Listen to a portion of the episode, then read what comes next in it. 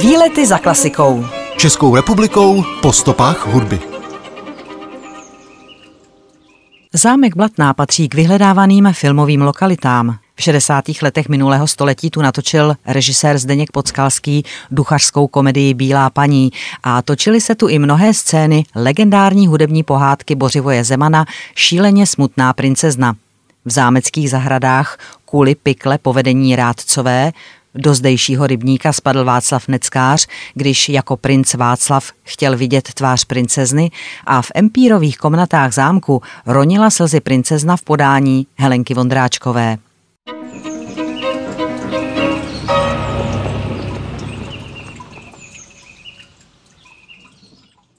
Vodní zámek Blatná nedaleko Strakonic je jedním z nejzachovalejších panských sídel na území České republiky. Kromě samotného zámku s vodním příkopem se velké oblibě návštěvníků těší i anglický park se stádem daňků. Se zámkem je zpět půvabný film režiséra Bořivoje Zemana Šíleně smutná princezna, legendární hudební pohádka z roku 1968, kterou milují diváci mnoha generací. Režisér Bořivoj Zeman si vydobil nadčasovou pověst filmového pohádkáře především díky snímkům Pyšná princezna z roku 1952 a Byl jednou jeden král z roku 54.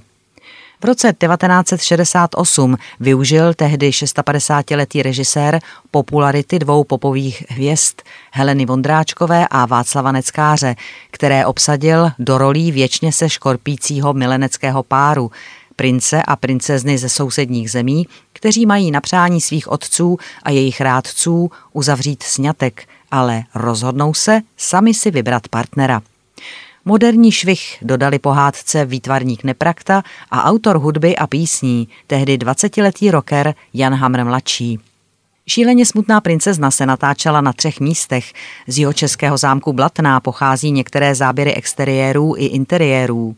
Právě Blatná se totiž stala zámkem krále Dobromysla, kde měl zamilovaný princ přijít o svou hlavu poté, co se mu nepodařilo rozesmát krásnou, leč smutnou princeznu a dramaticky zvolal. Chopte se mě, pochopové. Zámecká zahrada se pak stala kulisou vodního příkopu, po němž klouzala loďka s Helenou Vondráčkovou, již Václav Neckář zpíval. Znám jednu starou zahradu, kde hedvábná je tráva. Má vrátka na pět západů a mně se o ní zdává. Tam žije krásná princezna, má opálenou pleť. Jen já vím, jak je líbezná, tak neblázni a seď.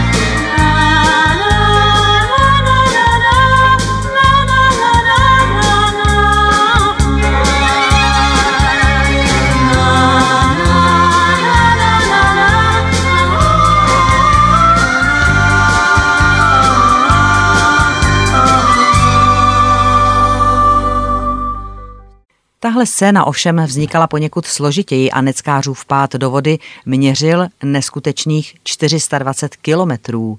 Točilo se to totiž na dvou místech.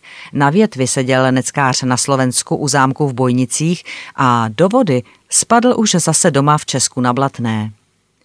Vězení, kam byl ale odveden, aby si bezstarostně zpíval, miloval a maloval pozdech a protahoval se po dobře odvedené práci na mučidlech, bylo už zase nablatné. V půvabné anglické zahradě kolem zámku Blatná také kuli pikle nenechaví rádcové a na zámeckém nádvoří se pak natáčely scény nevykonaných poprav. Empírové barokní nebo lovecké salonky posloužily co by princezniny komnaty a koktavý kokoška četl udělení mimimi milosti u spektakulárních nástěných maleb. Výlety za klasikou. První zmínka o zámku, respektive někdejším hradu, pochází z roku 1235. Ještě dříve však stávala na kamenném ostrůvku uprostřed bažin dřevěná tvrz, později přestavěná na hrad. Nejslavnější období zámku je svázáno s rodem lvů z Rožmitálu.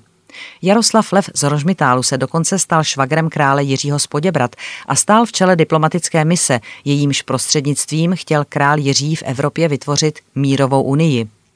Po svém návratu začal Blatnou velkoryse přestavovat a v jeho práci pokračoval i jeho syn Zdeněk Lev. Ten povolal na Blatnou významného architekta Benedikta Rejta, jehož dílem je nejcennější stavba Blatenského zámku, goticko-renesanční palác s trojbokými arkýři. Od roku 1798 patřila Blatná Hildenbrandtům z Ottenhausenu a za jejich působení byl původní hrad na konci 18. století a počátku 19. století změněn na zámek. Hildbrandtům, kteří byli ze zámku v 50. letech násilně vyhnáni, byla Blatná vrácena v roce 1990. Zámku v Blatné dominuje bílá věž, která se už z dálky odráží ve vodní hladině. V zámku lze navštívit například orientální, barokní a empírový salónek, lovecký salon, rodinné galerie či zelenou světnici s nástěnými malbami z konce 15. století. Zámecké interiéry jsou zařízeny především rodovými sbírkami Hildprantů. Zámek obklopuje celoročně přístupný anglický park o rozloze 42 hektarů, který vznikl z původní obory v první polovině 19. století. Při levém okraji centrální louky se nachází původně barokní, dnes empírový zahradní domek z roku 1767. Výlety za klasikou. Českou republikou po stopách hudby.